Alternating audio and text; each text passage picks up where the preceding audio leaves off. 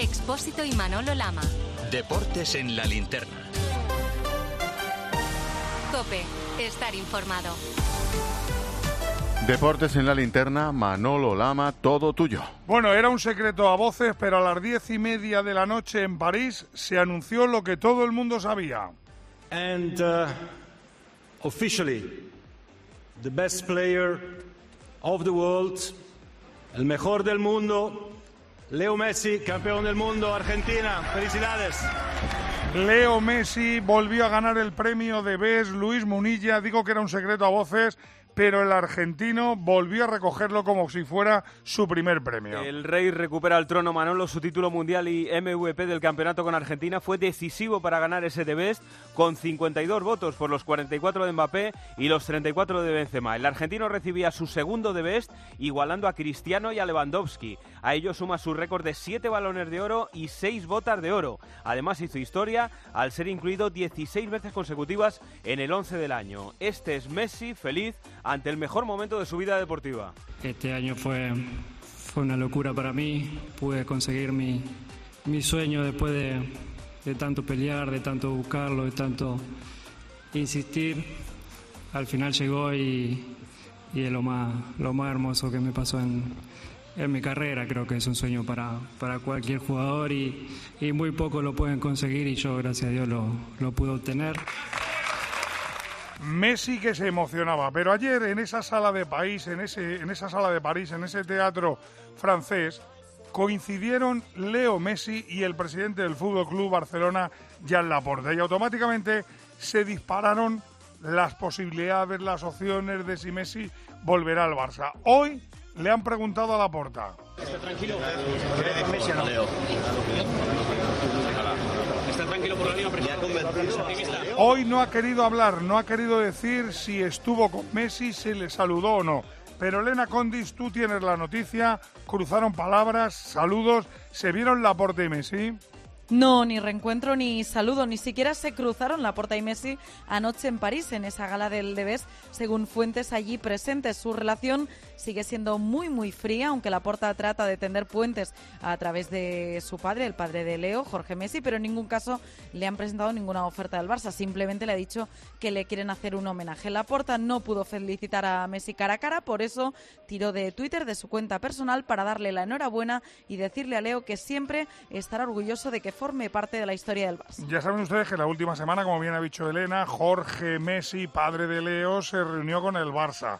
Xavi Hernández en una rueda de prensa no paró de tirarle piropos a Messi, incluso le abrió la puerta de un retorno. Con todas estas historias, ¿qué lectura haces tú, Dani Sagabre, de que ayer Laporte y Messi ni se miraran?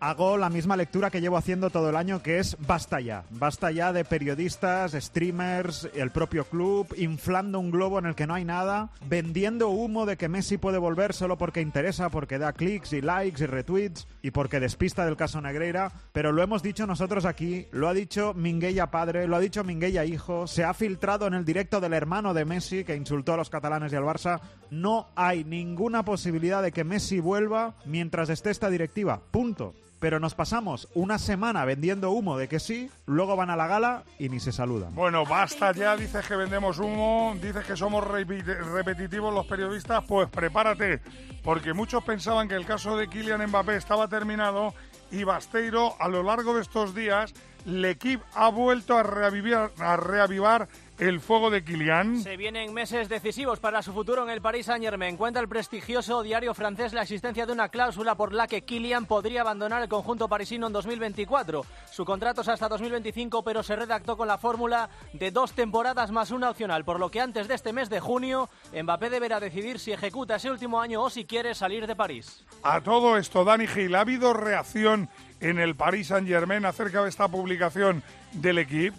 Sí, preocupado siempre lo está el Paris Saint-Germain y más ahora una semana para el partido más importante de la temporada porque caer eliminado otra vez de la Champions a las primeras de cambio podría hartar a Mbappé si ve que el equipo sigue siendo poco competitivo en Europa. El francés acaba contrato en junio de 2024 y en el club empieza a ver nerviosismo porque sabe que en cuestión de meses volverá a relacionarse el nombre de Mbappé con el Real Madrid. Ayer nuestra compañera Cris Bejarano se acercaba a Florentino Pérez para hablarle y para preguntarle por Mbappé, pero no recibió ninguna respuesta. Melchor Ruiz, En el Madrid se toman esto a guasa, se lo toman en serio. ¿Hay alguna respuesta? No, no hay ninguna respuesta ni la va a haber, eh, por supuesto, a corto plazo. Está tranquilo, el Real Madrid está observando, como es normal, la actualidad de los movimientos de mercado. Conoce desde el pasado mes de septiembre que Kylian tiene contrato hasta el 24 y no hasta el 25, como quisieron vender el pasado verano, pero ni ha hecho Manolo ni tiene previsto hacer ningún movimiento. Entienden en todo caso que tendría que ser Kylian el que tendría que hacerlo si quisiese salir del Paris Saint-Germain y si esto se produjese, algo que no contempla el Real Madrid en estos momentos, si esto se produjese, Manolo, solo en este caso lo analizarían y evidentemente en esta ocasión no serían tan confiados como lo fueron la pasada. A todo esto nos vamos a la agencia F. Roberto Morales, o sea que esto del Madrid y Mbappé, ¿qué pasa? ¿Que otra vez es humo? Pues de momento no podemos decir otra cosa que humo, en forma de guiño, eso sí, de gesto, de sonrisa, pero mucho camino queda por recorrer y muchos pasos tiene que dar Mbappé para que de nuevo el Real Madrid se plante su llegada y se ponga a estudiar la viabilidad de la operación. Es verdad que el francés siempre va a ser un anhelo madridista, pero tras su comportamiento cuando de verdad tuvo en su mano venir, creo que van a pasar aún muchos meses para que podamos decir otra cosa. Messi, Mbappé y Benzema, ese era el podium de ayer en Debes. Por cierto, en ese podium esperamos ver alguna medalla de oro más para el Real Madrid, pero el Real Madrid Alberto Arauz se sintió ninguneado por parte de la FIFA en la entrega de premios. Son muchos, Manolo, los agravios que el Real Madrid siente que sufrió anoche en la gala de los premios de BES. El más sangrante de todos es la no inclusión de Vinicius en el 11 FIF Pro después de ser, entre otras cosas, el autor del gol que valió una Champions. También consideran que Karim Benzema debió ser galardonado como de BES después de su doblete Liga Champions con 44 goles que llevaron su sello. Especialmente injusto se considera que el Dibu Martínez le arrebatara el galardón de mejor portero a Courtois teniendo en cuenta que el belga hizo una temporada absolutamente extraordinaria estratosférica. Y por último, desde el Real Madrid también se piensa que Carlo Ancelotti y no Scaloni fue el claro merecedor del premio de BES al mejor entrenador del año. De todas formas, en esto de las votaciones hay siempre líos, porque claro, eh, cada uno vota a su amigo, a su colega. Sorprendió Miguel Ángel Díaz que el capitán de Austria, David Alaba, jugador del Real Madrid, compañero de Karim Benzema, no votase al francés con cinco puntos. Sí, como capitán de Austria, Alaba votó por este orden a Messi, a Benzema y después a Mbappé. Ante el revuelo y la cadena de críticas que se ha organizado, el jugador madridista se ha visto obligado a dar explicaciones en sus redes sociales. Álava aclara que la votación no es personal, sino de todos los jugadores de la selección y además añade en su comunicado que para él el mejor delantero es Benzema y que es especial y que le admira. Bueno, ya saben que el Real Madrid habitualmente no quiere hablar de estos temas, aunque el Real Madrid a veces, Melchor Ruiz, habla con gestos. ¿Qué piensa el Madrid de lo que ocurrió en esa gala FIFA donde se ninguneó al club y a sus jugadores? Bueno, lo que es evidente, Manolo, es que el Real Madrid eh, siente que no se ha reconocido la gran temporada que hizo el conjunto blanco en la pasada campaña, tanto en lo individual como en lo colectivo, al no haber ningún jugador eh, premiado entendieron que no había necesidad de que estuviesen allí presentes y lo aprovecharon como excusa perfecta para que no acudiese ninguno, argumentando lo cargado del calendario y que esto les serviría para el descanso. Pero evidentemente no comparten esos premios que se entregaron ayer, entienden que son los premios los mismos que del Mundial y que nada tiene que ver con lo que habían hecho, y eso sí lo lamentan, durante toda una temporada tantos y tantos jugadores. Por eso la división del Madrid de que solamente apareciera Emilio Butragueño. Por cierto, Ciro López. La FIFA ningunea al Madrid en estos premios de BES porque detrás subyace la famosa Superliga. Yo creo que la FIFA y los que votan estos premios de, la FIFA. Bueno, se puede discutir quién merecía más, si Messi o Karim Benzema. Se puede discutir si el mejor entrenador del año es Ancelotti o Lionel Scaloni. Pero que, por ejemplo, Vinicius no, no esté entre, entre los nominados, que Courtois esté en el mejor once y no esté en cambio en el mejor portero, hombre, clama un poquito al cielo, ¿no? Dice poco de lo que son estos premios, como también me parece que se puede aplicar muchas veces a los premios del, del, balón de oro. Bueno, hay que destacar que posiblemente la ausencia de Vinicius puede ser el mayor ninguneo. Vinicius, que ha recibido en varios campos de España insultos racistas, ¿se acuerdan el de Mallorca?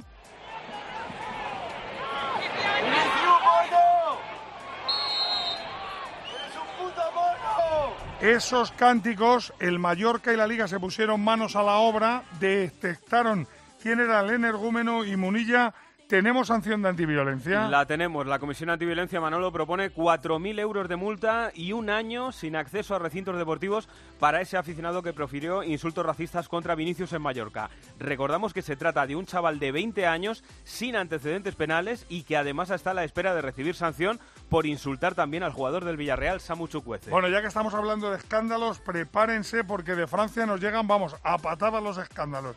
Primer escándalo tiene que ver con Arraf.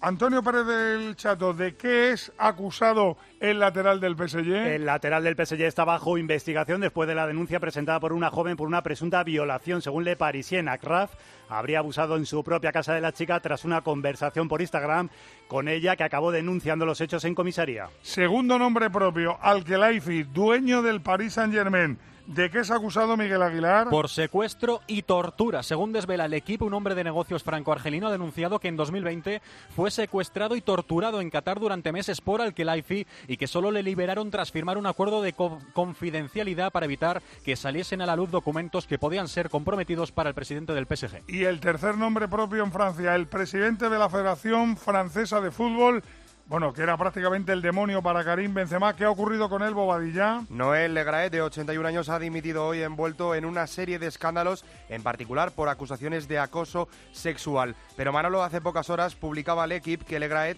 ya tendría trabajo liderando la oficina de la FIFA en París, un cargo para el que habría sido elegido por sus habilidades, conocimientos y experiencia. Deja la selección francesa Legraet, pero hablando de selecciones, España le caza, le quita a un futbolista a Deschamps porque Marco Antonio Sande, ¿ha habido ya conversación entre el Donostierra Lenormand y Luis de la Fuente? En efecto, llamada telefónica de Luis de la Fuente a Robin Lenormand. La semana pasada ya recibió la llamada oficial de la federación, conversación afable entre el central y el seleccionador para demostrarle confianza al francés en su proceso de nacionalización. Tal y como venimos contando en COPE, el trámite está en manos del Consejo Superior de Deportes. La intención es citarlo para jugar ante Noruega. Hablamos de la Copa. Desde Fiat te invitamos a disfrutar de unas condiciones especiales en los Fiat Dolce Vita Days. 0% TAE, 0% TIN. Financiando con FCA Autobank hasta 6.000 euros y hasta 24 meses. 24 cuotas mensuales de 250 euros. Precio total adeudado y a plazos 6.000 euros. Válido para 500 unidades en stock hasta el 28 de febrero. Consulta condiciones en fiat.es.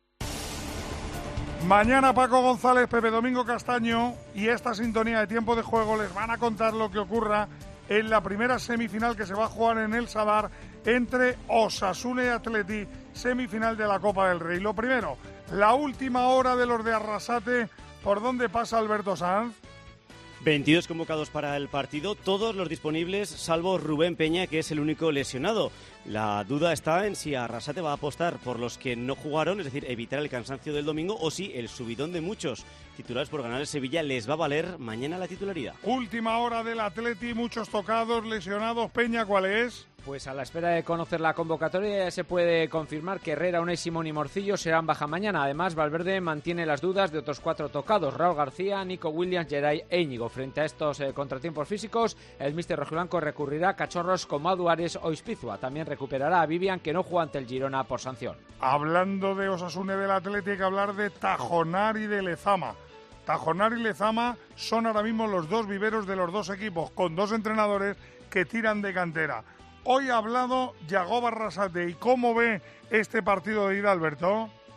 Ha dicho que es un partido especial, que quiere llegar a la final, ha dicho que tiene argumentos e ilusión de pelear por pasar esta eliminatoria, ha hablado del brillo en los ojos que ve en el vestuario con las semifinales y ha dado una de las claves para mañana, cómo jugar con el corazón y la cabeza. yo creo que hay que jugar con la cabeza fría, pero con el corazón caliente, ¿no? Necesitamos también eh, sentir ese aliento de la afición, ese plus que puede ser ganar un duelo, de ganar una carrera.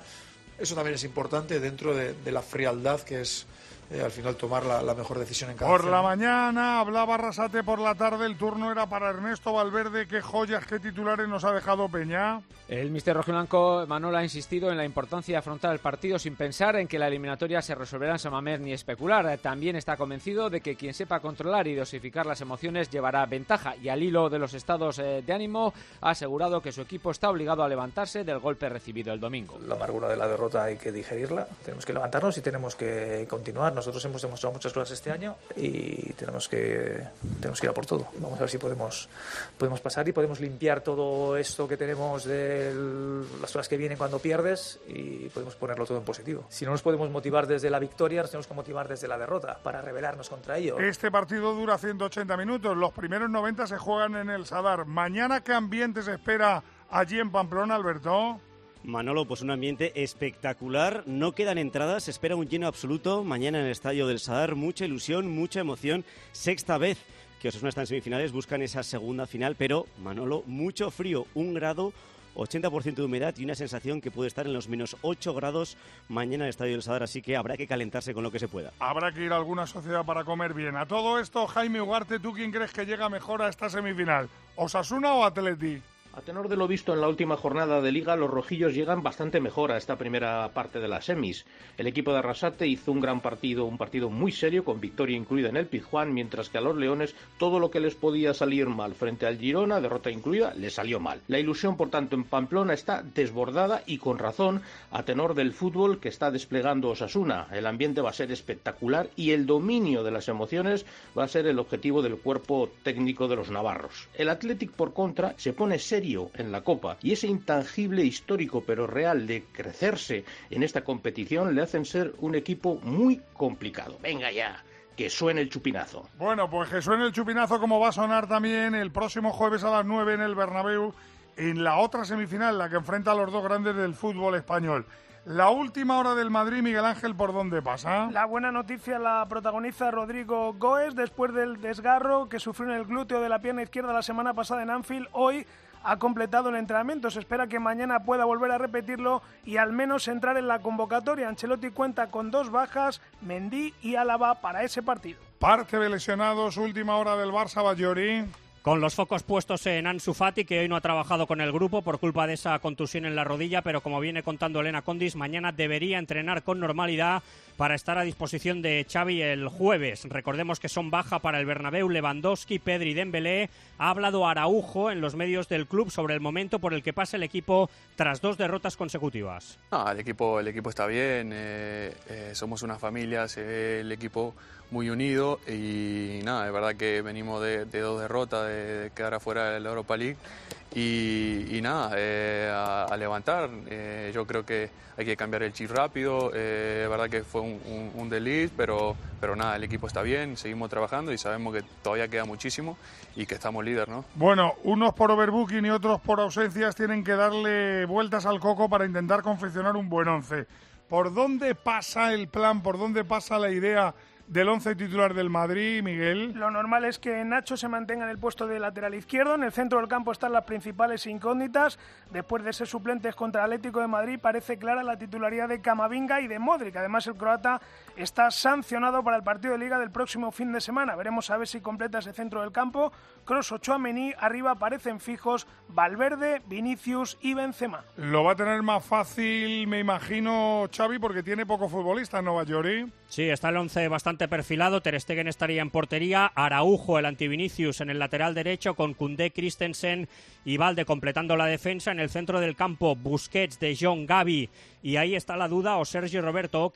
Y arriba, Rafinha y Ferran Torres, que tiene más opciones que Ansu por el golpe en la rodilla que arrastra. Ese partido lo pitará el jienense Munuera Montero. Por cierto, hablando de árbitro foto, ¿qué hay preparado para el día jueves, el día del partido?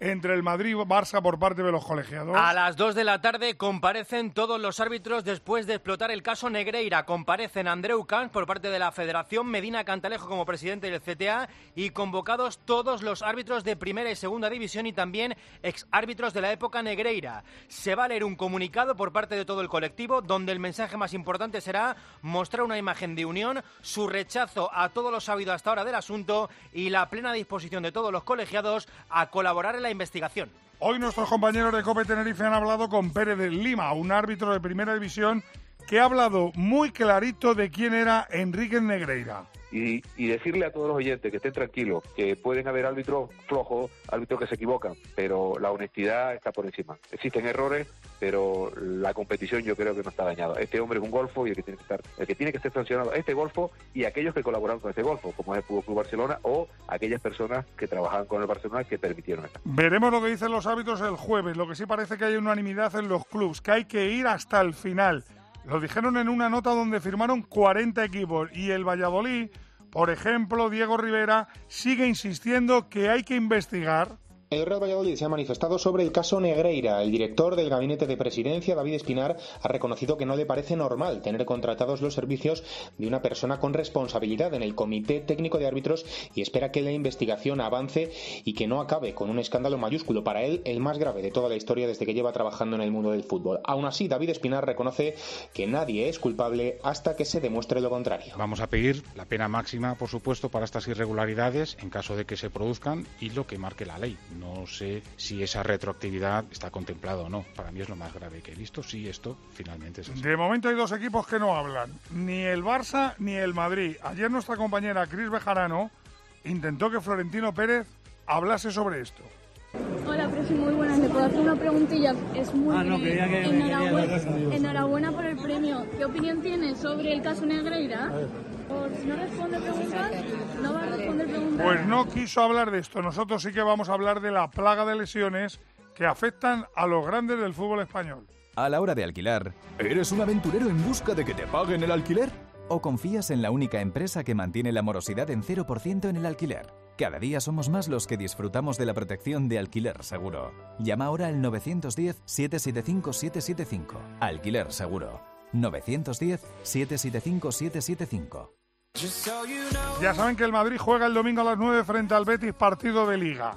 En el Betis hoy le hemos preguntado a Canales si está para jugar contra los blancos. Creo que, que no, no llegaré, al final eh, es una lesión pequeñita, pero no me va a dar tiempo a, a estar y, y bueno, espero al final de esta semana poder estar con el equipo. Canales no estará contra los de Ancelotti, Fekir tampoco, Oliva, ¿qué sabemos de la lesión del francés? Eh, que va a ser operado el viernes en su ciudad natal, en Lyon, en Francia, por el doctor Sonnery Cotet, el mismo médico que le intervino hace ocho años de otra rotura de cruzado en aquella ocasión en su rodilla derecha. Ahora la rodilla afectada es la izquierda y le impide jugar lo que resta de temporada. El Betis no va a acudir al mercado a fichar a un jugador libre y en el Betis, lógicamente, lamentan esta lesión grave de una de sus estrellas.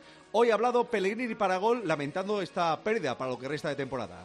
Sin lugar a duda que perder a Nabil por el resto de la temporada es eh, muy importante para el plantel, es un jugador muy decisivo para nosotros. Fe- Fekir es una persona muy fuerte anímicamente, está siempre optimista, siempre creyendo que va a estar, eh, va a estar, va a estar bien. Se va a operar esta semana y ojalá bueno, que sea lo más corta posible su recuperación. Bueno, ha comenzado también la recuperación Antonio Ruiz Reinildo. Sí, ha sido dado de alta hoy, fue operado el domingo de esa rotura del ligamento anterior cruzado de la rodilla derecha e inicia un largo camino no menos eh, de siete meses. Además, Simeone eh, hoy tampoco eh, ha podido contar con Reguilón, De Paul, con Dobbia y para el sábado tampoco con Molina por sanción y Correa pendiente del recurso. Bueno, el sábado juega el Atlético Madrid contra el Sevilla y no sé si por lesión, por sanción, el Sevilla está sin centrales, ¿no, Víctor Fernández? Sí, se va a tener San Paolo que inventar otra defensa. Problemas y problemas y problemas es lo que hay esta temporada en el Sevilla. Ojo porque no estaba D, ni Requi, ni Marcao. Y mañana eh, todo indica que un mínimo de cuatro partidos de sanción le van a caer a Fernando por lo que se va a presentar el Sevilla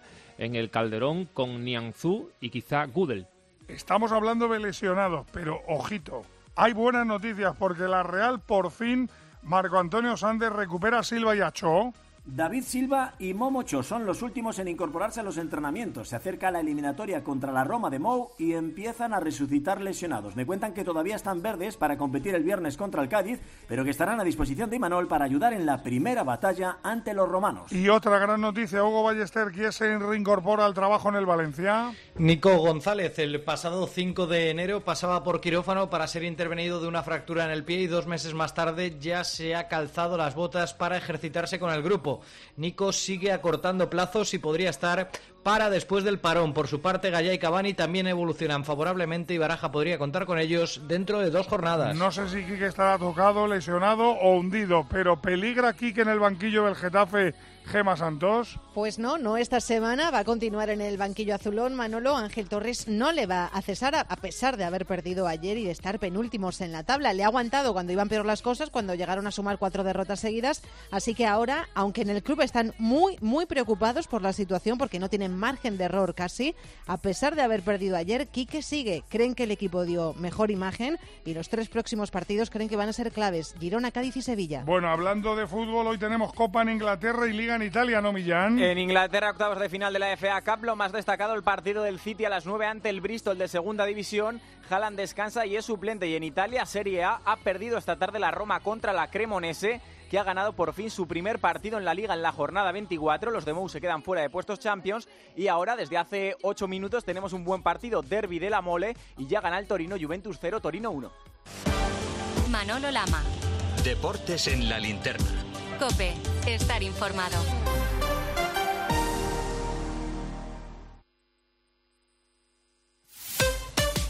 Escuchas Cope. Y recuerda, la mejor experiencia y el mejor sonido solo los encuentras en cope.es y en la aplicación móvil. Descárgatela. Dobla tu ahorro con Ocasión Plus. Hasta 6.000 euros de descuento en 7.000 coches. Y ahora con la mejor financiación del mercado, al 6,90%. Somos imbatibles. Ocasión Plus, ahora más cerca que nunca. Más de 60 centros a nivel nacional. Localiza tu centro más cercano en ocasiónplus.com. Abierto sábado y domingo. UMAS, mutua especialista en seguros para el sector educativo. Ofrecemos una solución integral para los colegios y guarderías. Daños patrimoniales, responsabilidad civil, accidentes de alumnos. Más de 800 centros ya confían en nosotros. Visítanos en umas.es. UMAS, más de 40 años de vocación de servicio. Si das un mal paso. Ibuprofeno. Enrolón, enrolón. Si haces un mal gesto. Ibuprofeno. Enrolón, enrolón. Ibustic alivia el dolor muscular y la inflamación leve. De forma sencilla y fácil de aplicar. Tortícolis, lumbalgias, contracturas. Con Ibustic, el ibuprofeno. Enrolón, enrolón. De Farmasierra Laboratorios. Y para mayores de 12 años. Lea las instrucciones de este medicamento y consulte al farmacéutico. La realidad que te rodea se puede mirar. Si se llegara a implantar la semana laboral de cuatro días. ¿Queremos la semana laboral de cuatro días? ¿Sí o no? Quizá no todo el mundo. o se puede observar cómo hacen los escritores Lorenzo Silva y Daniel Gascón de lunes a viernes a las 4 en la tarde de Cope con Pilar Cisneros y Fernando de Aro. Mira, le voy a preguntar a Daniel Gascón. Quizás se puede hacer el trabajo mejor, ¿no? También si estás más a gusto y lo haces de manera más eficiente, ¿no? No es que parezca imposible, sino complicado por las sinergias de las empresas. Porque lo que te rodea es mucho más que información. De lunes a viernes, desde las 4, la tarde de Cope.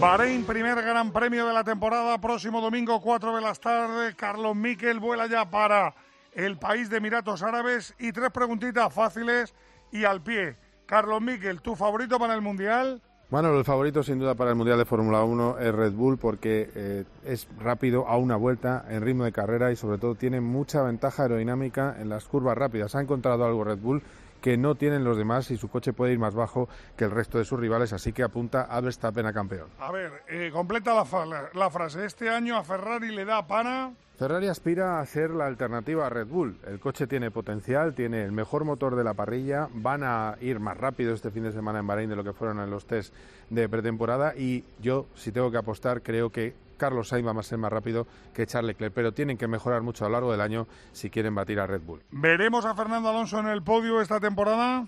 Manolo, si Sainz es el aspirante, yo creo que Fernando Alonso va a ser el animador del año, el hombre que nos va a levantar de nuevo de los asientos con un coche que tiene un gran ritmo en carrera y que puede tener muy buenas salidas. El podio es posible. Yo creo que veremos a Fernando Alonso subir al podio esta temporada. A ver, noticias rápido. ¿Cómo está Nadal, Ángel García? Bueno, lesionado, sigue. Ya sabes que contamos anoche en el partidazo que estaba ya entrenando, pero en tierra batida y hoy ha confirmado que no va a jugar ni Indian Wells ni Miami. Vuelve en Monte Carlo el 9 de abril. ¿De Alcaraz sabemos algo?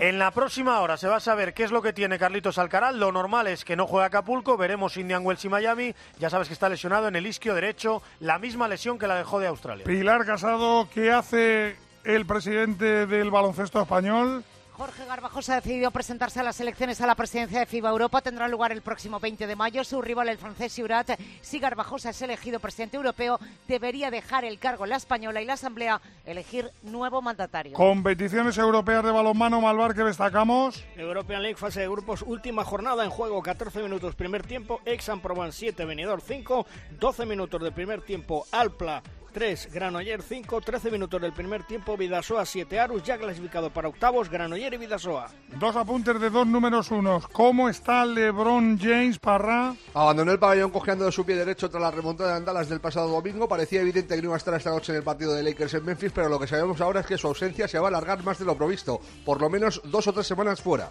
Y ayer decíamos que Djokovic sigue batiendo récord de número uno. Vuelve a jugar Djokovic, ha, jurado. Ha vuelto esta tarde en Dubai con triunfo trabajado en primera ronda ante el 130 del mundo el checo Masiacha, el que ha ganado por 2 hecha 1. Nosotros nos marchamos, once y media, Juanma Castaño, partidazo y ahora Ángeles, Pósito en la linterna, aquí en su casa en la COPE.